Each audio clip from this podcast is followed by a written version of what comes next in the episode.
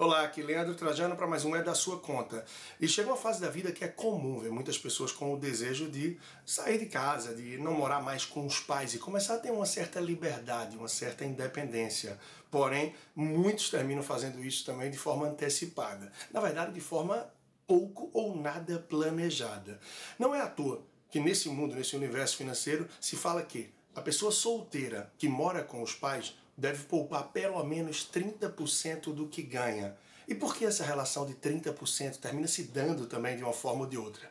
Porque 30% é o valor que se fala que você tem como limite, como teto de gastos do seu orçamento para despesas com a sua casa. Desde uma despesa de aluguel ou de uma parcela de financiamento, despesa com os cuidados da casa, com a diarista, uma faxineira, com conta de energia, internet, entre outras despesas para que você possa manter a sua casa em pleno funcionamento e com alguma comodidade, algum conforto para que você possa ter no seu dia a dia. Não que você vai gastar 30% do que ganha com a sua casa, mas até 30% de suas despesas. Então vale você analisar o seu orçamento, saber como você se encontra hoje para ver se realmente é possível dar esse passo de forma segura, para que não aconteça como tantas outras pessoas que terminam por sair de casa e ter que voltar por não ter tomado esse próximo passo de uma forma planejada. Sou Leandro Trajano, personal financeiro, e fico à sua disposição através do YouTube e do Instagram, procurando pelo meu nome. Um grande abraço e até a próxima.